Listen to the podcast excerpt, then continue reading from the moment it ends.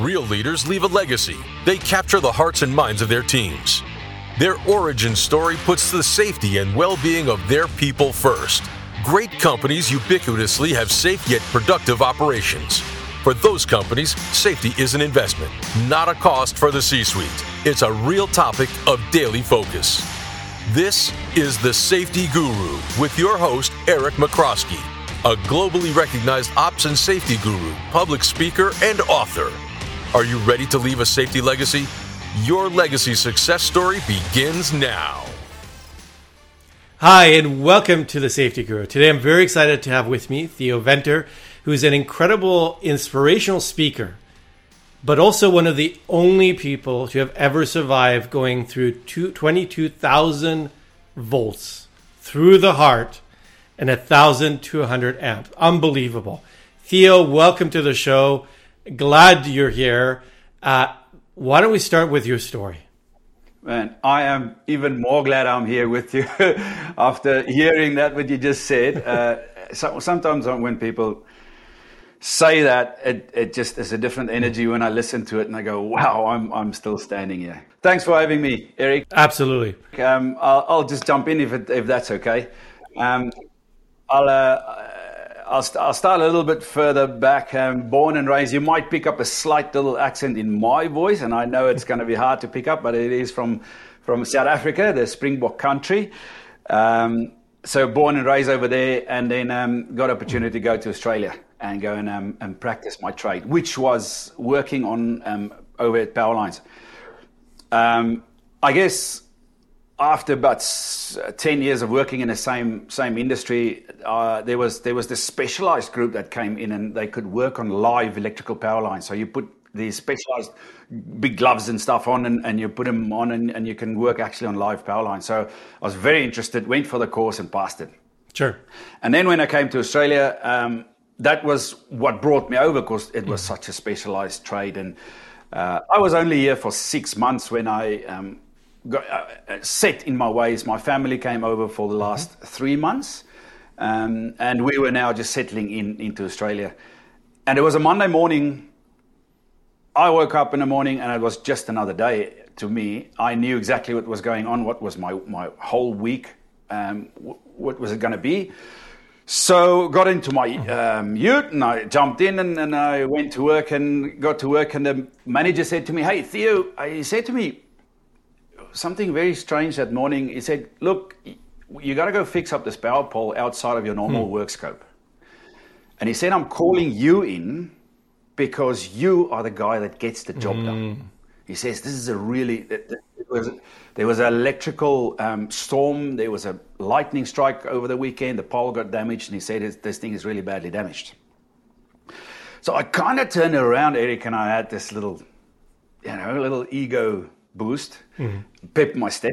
And I said we were a three-man crew. I said to my boys, let's go change the stuff on the truck and the ute and get some other safety stuff on, and off we go to the power pole. And I remember doing a risk assessment that morning without my other two boys in there at the pole, and tick and flick boxes, you're just a quick tick and flick and you've put a few things down, and I didn't really, I wasn't invested in that. Sure. And when the boys came in, we set up and started working on this pole, and my best mate, very good mate of mine, his name is Nico, he was in front of me, he started working on this live wires, and about half an hour in, he got really frustrated. And he said to me, he said, I can't get this nut off. There's just this little 12 millimeter nut. Oh, I don't know if you guys call it three quarter. Probably. And I said to him, look, you must be tired. Let me have a go at it. And as soon as I stood right in front of this, and I've got to describe it. We're standing 11 meters in the air. There's a big steel crossarm in front of me. There's three insulators, which carries the three phases. Sure. And I remember... I couldn't see where this nut sits and I couldn't feel it because of the gloves. And I knew that I'm the guy that gets the job done. Right. You had heard that just before, right? Because that just boosted my ego with this thing. And you know what it's like for a young man. Sure. And I guess at that stage, I thought if I could only put my fingers in there and could feel how this nut sits, it will be like a 2-second thing. I'll just quickly put my finger in there, feel where it sits, get a socket in and undo this nut. And I had a quick glance behind me at Nico, my best mate, talking to the safety observer downstairs, and he didn't look at me. And I went and I put my hands between my knees and I started taking my gloves off. It was such a convenient choice. It was so easy. It was just a convenient choice. And when I put my hands in between my knees to start to take the gloves off, you know, Eric, not for a single second did I even consider how many times they told me not to do it. Sure. You know, how many times in a meeting have they told us, you know, don't do it. If it's unsafe, don't do it. In that minute, I was so focused on getting this job done that I didn't think about it. And I start pulling my gloves out. And the moment my gloves released out of my hands, I could feel the cold sweat on the wind, chilly wind. Mm. And that moment, I had this massive gut feel. Mm. Like, have you ever it's just about to do something really stupid and you get this big feel in your gut that something is going to go wrong? That moment when I got that gut feel, it was such a strong feeling that I paused and I went, oh, that is a real feeling. And then I was standing there for a couple of milliseconds and I thought, man, it is so convenient. It's so easy. It's right in front of me. I can just... Of course. So you override that gut feel and you go in and you took it out and I put my hands actually on that nut and everything was fine. I did undid the nut came off in about 5 seconds. I was so happy with myself that I was standing back with the biggest smile on my face. And the next minute, the insulator, now undone, started moving and it was pure instinct. I had my right wrist on the steel crossarm and with the insulator a little bit to my left, I just grabbed it with my left arm, my left hand, and I didn't know that there was that exposed section of that 22,000 volt line. And that moment I stuck my hand straight into that line, which made me a little fuse between draining 22,000 volts, 1,200 amps, straight through my heart, straight into the cross arm and down to earth. Unreal. Yeah. You know, that moment when that power took hold of me, it was like a truck hitting me at 100 k's an hour. It just hit me and every muscle in my body. I remember feeling every single millisecond. I knew exactly what was going on, Eric. I was thinking about so many things, but I couldn't do anything. It was just stuck on there. Kept. And I just stuck and it was about 2.5 seconds, which in electrical terms is a long time. Lifelong, yeah. It's a lifelong. And I lost consciousness. My knees gave in, and I think my right wrist slipped off that steel crossarm, and my lifeless body hit that bottom of that bucket. And that was the end of my life as I knew it. That was my last moments as I knew my life. So you went to the hospital. We're blessed to still have you here. Tell me a little bit about the aftermath, the ripple effects, what transpired. Your family had just arrived 3 months prior. Yeah. You see, what electricity in specific does is when you get hooked up, it creates a 1,000 degrees Celsius and it boils your blood inside your body. So your soft organs, your heart, kidneys, lungs, liver, everything starts to boil up. And because of that, by the time they took me back to hospital, I was lying in that hospital bed and I remember the last nurse, she was standing around my bed. Well, after they stitched me up and bandaged me up and put all these tubes into my system with antibiotics and painkillers and stuff like that. And just before my wife walked in, she looked at me and she didn't say much, but she was looking at, I had eye contact for about 10 seconds. And I just realized that I'm going to die in this bed. I'll never forget this moment when we're just looking at each other, not saying a word. And she walked out and I realized I know I've been in this industry. I know that the infection sets in and in a day maybe and you will die. And I remember my wife walked in just after her, and as we were talking, she's begging me not to die because we made this agreement that I was going to... And then I could hear my little princess. She's only 5 years old. She was outside, and she was screaming and begging for a daddy. And my two boys, I've got three kids, and they were crying and begging. And I said to the doctors if they could bring my kids in and just give me a last chance with my kids. Just wanted to hug them and say goodbye. The doctor said I was so bad. I smelled so bad, and I looked so bad that please don't let the kids see you like this. Wow. So I made the decision not to say goodbye to my kids that day, that moment. And that was the hardest thing I've done in my life. You know, I went into that night. You just count those seconds down. And you know what goes through your mind the most is what made me take that shortcut? Mm. What made me choice? Why did I do it? Was it worth it? Was it worth taking that nut off? Was it worth putting my life on the line? When do you get so desensitized? Mm-hmm. At what stage in a workplace, work site, do you get so desensitized that you don't even think about the material risks, the things that can kill you? And it just kept on spinning over and over and over in my mind. It was about 5 days later when they did tests on me and said, Theo, you're going to make it. And during those 5 days, the only thing I could think of is if, knowing I was going to die, was if someone could give me just one day with my family, one perfect day, mm-hmm. one perfect day. It's all I wanted, just one perfect day.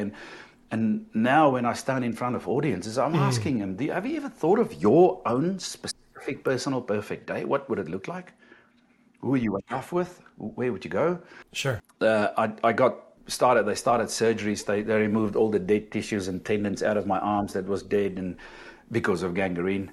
And I went through 17 surgeries in the first just over a month. Every second day I had a surgery. They wanted to amputate my arms. They could save them. And then I was in hospital for quite a few months when I left. But then when I went home, it became worse because I went in there and my friends didn't recognize me. You know, I was now estranged from my wife. Sure. I was away from, you know, the pressures on a relationship was just skyrocketing. I was in a dark room sitting there the whole time with severe pain. And I had to depend on everyone to feed me, my hands didn't work at all, to help me wash, to wipe my bum, to do all these things. And I think about a few months in, depression kicked in and severe depression and anxiety, and it wasn't long after that when my suicide thoughts were very real. That was the darkest ever I've seen life in my life before. It was just the darkest times. And so I have to ask you, I mean, you know, doing work around electricity, around high voltage, gloves are what blocks you from direct contact with the ground, taking the energy down to the ground. You're supposed to test your rubber gloves in most cases every day to make sure that there's no fault, no challenge with the rubber gloves. Had you ever done anything like this before? That is such a great question, Eric. Those gloves that you're talking about, and it sounds like you know exactly what it was, because those gloves are sacred to everyone. Yes. You take those gloves and you put them in a very soft pouch, and you do a pin test every day, and you make sure that those, because that's the only thing that keeps you away from the beast. You know, to answer your question, I want to go back 1 week before my incident, just 1 week. Sure. The Wednesday before my incident, we were standing, there was about 10 of us on a site. There was a power pole very similar to the one I was on. And there was two guys working up on this pole in an EWP, in a bucket, and on live line. And there was about six of us on the ground level. And it was about, I think 2-3 hours in, maybe 10 o'clock in the morning, when I was standing back from this pole to see how the guys going up there. Sure. And the one guy, as I looked up, the one guy didn't have his gloves on. And I screamed. I screamed. I blew the whistle. I said, whoa, mate, you forgot your gloves. Right. You haven't put your gloves on. because that was the cardinal sin. It's like, you don't do that. You forgot about it. The guy turned around and he looked at me downstairs and he laughed at me and he said to me two things which I'll never forget. He said, Theo, don't ever tell anyone what you just seen and don't ever try it yourself. This guy took his gloves off to do some work around a live power line. Never seen it, never done it. Cardinal sin. No one should be doing this, right? Right. 2 days later, I'm sitting in a safety meeting. The manager comes in and he closes, slams the door closed. We about like 100 of us sitting in a room. And he starts the safety meeting off by everyone. He says, these doors are closed. This is a safe space. Everyone, please, could you talk to us about safety out there? Can you talk to us about, is there anything that we can do better? Is there anything you want to bring up that things that people don't do that's safe? And the more he said these things, the more there was these 10 pairs of eyes right in the back of me waiting for Theo Venter to get up and say something. Because he's the guy that gets the job done. What did you do? You know what I did? Nothing. Couldn't do it. Could not get up and say it. Could not. For some reason, I couldn't do it. You know, when my accident actually happened was that moment when I walked out of that room that day. I couldn't bring it up. That's where my incident happened. Because that was Friday afternoon. 2 days later, Monday morning, I was on a power pole standing there, not knowing what to do with this thing. And then I remember this guy last week that took his gloves off and he got the job done. And that is it. That was me. That was the incident right there. And in other words, short answer to your question is, I've never done it, never seen it. First time I've done it. You know what? The guy that took the shortcut last week must probably done it 30, 40 times. He always got away with it. Do you know that it's never the convenient choice, it's never the shortcut that you take. It's that unforeseen thing that happens while you're taking a shortcut. Sure. It's that extra thing that comes into play, that thing that no one knows about. You can get away with those shortcuts, but one day something is going to come up while you're taking that convenient choice. Which is what happened then, right? Something slipped, something moved. Unfortunately, yeah. This episode of the Safety Guru podcast is brought to you by Propulo Consulting, the leading safety and safety culture advisory firm. Whether you are looking to assess your safety culture, develop strategies to level up your safety performance, introduce human performance capabilities, re-energize your BBS program, enhance supervisory safety capabilities, or introduce unique safety leadership training and talent solutions, Propulo has you covered. Visit us at propulo.com. So it gets me to think a little bit about culture, right? What was the culture like? You talked about you get the job done, so presumably getting the job done is what was celebrated in some way, shape, or form. Others were blatantly cutting corners, at least one other person, on a cardinal rule. If you're working next to any energized current at that level, you should never touch, not have the right gloves. Yeah. What was the culture like? So there was quite a number of things that came into perspective in at that stage. There was the fact that because we were so new in Australia, we were still on a bridging visa. Which means you know where this is going, right? So if you can do your job and you do it well, and you can do it for long enough, you stay and you get your permanent residence. And you know I didn't come here to go back, so there was a bit of pressure on and please understand me very well. This is not excuses. These are things that was in place. I own 100% what I did. 100% I did, and that will always stay the way. But there was a bit of pressure on getting the job done, and in those days, you know, they said to us that in the culture sense of things is look after your mates, please go out there and look after the friends next to you, your brothers and sisters right next to you, make sure everyone is safe. Do you know what I did in that meeting? I was looking after my brother. I was making sure he doesn't get into trouble. Yeah, because it's reconstructing, which I've seen too often, what brother's keeper means to I'm protecting someone as opposed to protecting them from harm. Yep.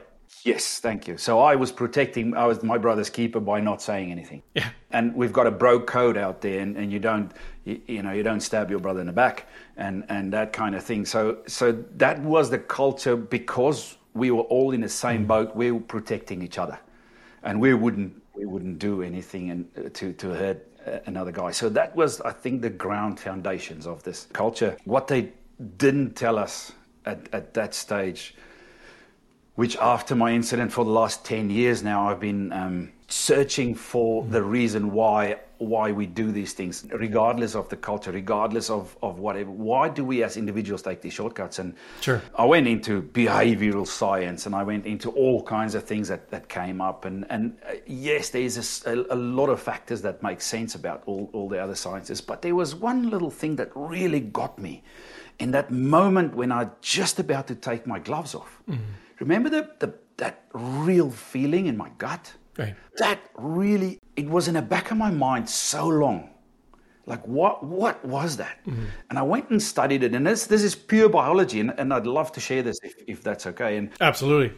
These are the things that just make so much more sense if we can teach our people on our mine sites and our construction sites and these things. This basic concept is that we've all got a new cortex, a frontal cortex brain. It's called the big brain in the front of your head is the one that calculates, it analyzes the path of least resistance. It speaks language, and it understands, and it reads, and it writes, and it does all these things. That's the part of the brain. If I say calculates the path of least resistance in a workplace. The path of least resistance, the easiest way to do, the most convenient way to do something is a shortcut. Right. So when we send our people to these work sites in the morning, we give them, they've got pre-shift meetings, and they need to do procedures, and there's swims, and there's all these things. And then, they go out in the field and they calculate all these things. And then they get to a place where they need to use a ladder, or they need to use something else. And this brain is so big and so powerful in front that I have now been working this brain, and I'm now taking the shifter instead of the hammer, because the hammer is too far and it's not convenient to go there. Sure. And when there's an incident, what do? They come back and they do the risk of the incident investigation, and they come and they give you more procedures to go and read. So they make the brain even stronger. Sure. There's a little brain at the back, which they call the limbic brain. Now, this is the most amazing piece of little artwork that we have, and that is the brain that has got emotions and creativity and... It deals in all these things. That's the little part of the brain where safety gets unlocked. That's where safety sits. When you feel unsafe, it'll put chemicals into your body and say, watch out, there's a snake or whatever it is.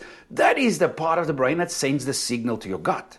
Have you ever heard of these people that needs to make a decision? Oh, I don't know if I need to use my head or my heart. Those are the two brains. Sure. Unfortunately, I don't want to disappoint most of our listeners, but we don't have a feeling in our gut. Sorry. That part of the brain sends that signal to your gut because it knows the gut is such a strong, overpowering thing. So when I put my hands between my knees, that little brain sent it in and said, don't do it, Theo. Don't do it. But I haven't trained that brain. I didn't have the tools to understand and trust and respect that trust, that gut feel, to go and listen to it and stand back and to say to my mate next to me, hey, Nico, does this feel right to you if I do this? I bet you he would have said no. But because of the frontal cortex is so strong, it'll overpower that brain every single time. And if we could give our people out there just that a little training every 2 or 3 minutes in the morning just to understand and trust that gut feel, that limbic brain, then they've got at least a chance of fighting against each other and say, I trust my gut. I will not do it. Last thing I want to say is, do you know how many people I spoke to that I said, have you ever had that feeling just before you get something done that you shouldn't be doing it? And everyone goes, yes, yes. And I said, and then you do it anyway? And they go, oh, yes. And that's it. That's a start anyway. But nearly everybody who's been on our podcast who shared who's been injured talks about that gut feel, a reaction just before. Almost unanimously, somebody has this yep. feeling just before, but they still march forward. Yep, that is that's the golden nugget, isn't it? You know, in I've been giving out little 12 millimeter nuts in every single presentation I have done to every single person. There must be about 250,000 nuts on key rings out there, and I call that your gut feel, your why, your reason. Your gut feel, and at least there's something they can hold on to sometimes, or they see it on their keyring and they go, wow, I remember that. I trust my gut. I trust my feelings. So let's get to the topic you touched on before, which is getting to a perfect day. Yeah. And when you talk to audiences, you present your story, you get them to think about that perfect day. So tell me about how you convey that message, because that's also the decision you want people to reflect on before you take your gloves off. Say, is it really worth it? Yeah. Yeah, Eric, so there's 6 points that I highlight throughout my presentation, if we want to get a little bit technical. And they are there for a very specific reason. And it doesn't matter if it's an electrical industry or ice cream industry or the construction industry or whatever it is. These 6 points are the things that will take us forward. It's personal development. Safety is a product of personal development. What we do is we count our mistakes. We count how many incidents and injuries we've had last month, and then we go this month and we say, oh, we screwed up so many times last month, but this month you're so much better. Wow, because we only injured 5 people. And then next month, oh, we went a little bit worse. And instead of trying to stay away from the human brain is amazing. Why not think of something good? Why don't show people what good looks like? Sure. Give them something to aspire to.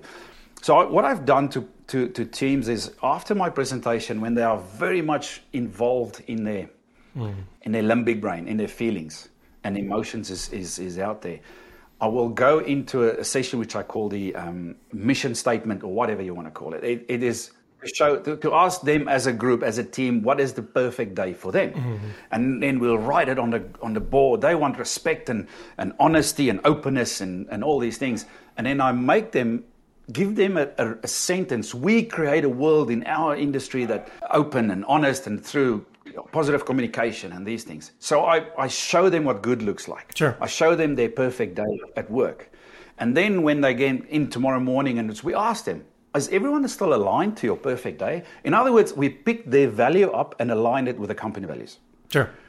Now that value is there. And when you think about something that you want to aspire to, which is good, then it comes natural that you want to help your friend, that's your brother's keeper. Those things just falls into place, instead of trying to run away from the bad things and not let bad things happen. If I tell you there's not a pink elephant behind me, it's already in your mind. You know what I'm saying? It's already there. Right. So if you tell them that's what your perfect day looks like, and I've done this to so many teams before, the culture which we touched on earlier switches immediately. Let's see, because now that we're looking at something great. And let's touch on another topic that you cover as well in your talks around ownership and accountability, which is important theme. You're talking about your personal ownership in the circumstances, but there's also the ownership, the accountability of leaders. Tell me a little bit about how you present this theme. Yes, very important. So I tie that into my presentation and my story, as what I've said earlier, is before we left my home country, I made a very stern agreement with my wife and my kids, people I love most in life, and I said to them, I will make sure that this agreement is that we will go over there and live a beautiful life. But I broke my agreement when I took my gloves off, And when I broke that, I had to own it. And I remember my dad always said to me, if you can speak the truth in your vulnerability, you are within your power. And I could not do anything else but speak the truth to everyone, and said I did take my gloves off and I own it, and I broke the agreement with the people I love most in life. And now at the end of the presentation, when I say, keep your agreements, that's one of the 6 points. When you make an agreement with someone, if it's a pre-shift meeting in the morning, or with your wife, your kids, personal or work, if you keep that agreement, you become the proudest person in the world because of what you've done. That creates accountability and ownership, because you are now accountable for you, and you know why you do it, because that's what you want to keep. You want to keep, and you want to be a proud person in the world. So that starts to form an accountability program, which in the morning you go back to, and you go, all right, is everyone still aligned with this, with our perfect day? Can we make an agreement that everyone will go out there and conform to the regulatory authorities, make sure that everyone is safe out there? And now we aspire to something good. We make the agreement that keeps you accountable for that. And then they will go out and look after each other, because we have twisted and turned from going bad to something what good looks like. I know it sounds a little harsh and quick right now, but I did write a book about it, me and Ken, so you can go and have a look at the book. It's much better.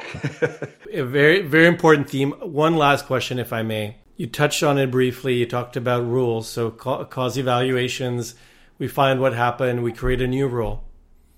And I agree, rules do need to exist. Rules are important. Safety at the end of the day is about adherence to rules. But you touched on something that's really important, is it's not just about the rules, because when you're alone, and in this particular case, you're pretty much alone because your friend wasn't looking at you, so you didn't really have a peer check. You need to buy in. You knew this was not the right thing to do. That was a cardinal rule that's ingrained if you're working next to a 22 kV line. What does it take to drive the right choice? Yep. Rules are important, but you touched on something that's really important here. You just said it. It's the buy-in. It's the buy-in. You know, our industry out there has now, for the last 100 years, less than 100 years, fine-tuned our rules, our procedures, and from government side all the way down. It's been there, and it will always be there. All the rules, all the systems, all the safety systems is there, but they are worth nothing without the buy-in. Absolutely nothing. And we need to create buy-in to these rules, to understand, and to give the people out there the chance to believe in the systems.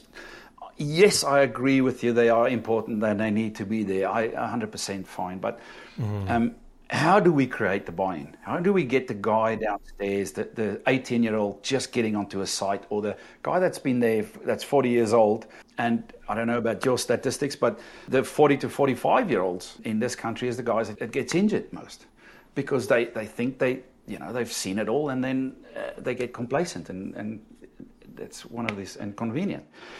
So the buy-in to these rules is absolutely paramount. And we need to find a way how to get our people to buy into it.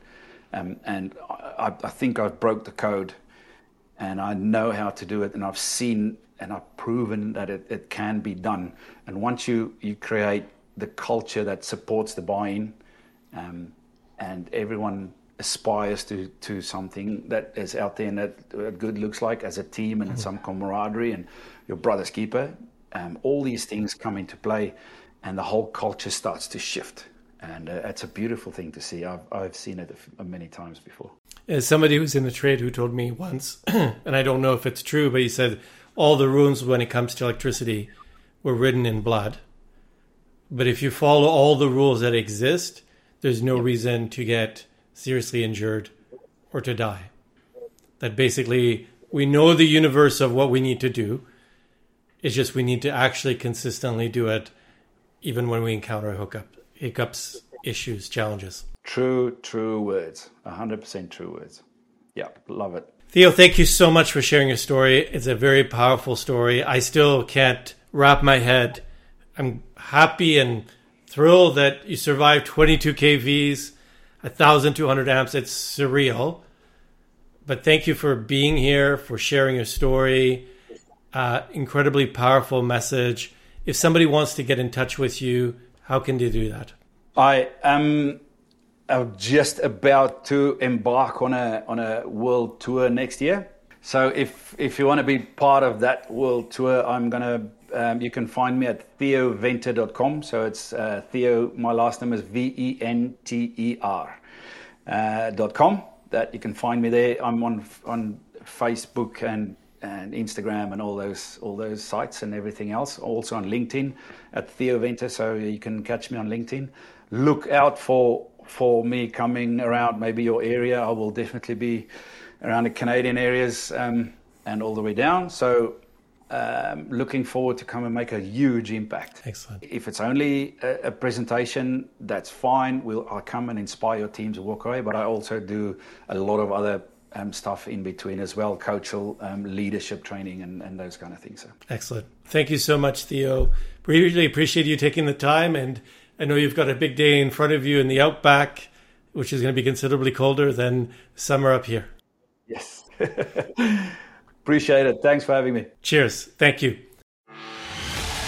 Thank you for listening to The Safety Guru on C-Suite Radio. Leave a legacy. Distinguish yourself from the pack. Grow your success. Capture the hearts and minds of your teams. Elevate your safety. Like every successful athlete, top leaders continuously invest in their safety leadership with an expert coach to boost safety performance. Begin your journey at execsafetycoach.com. Come back in 2 weeks for the next episode with your host, Eric McCroskey. This podcast is powered by Propulo Consulting.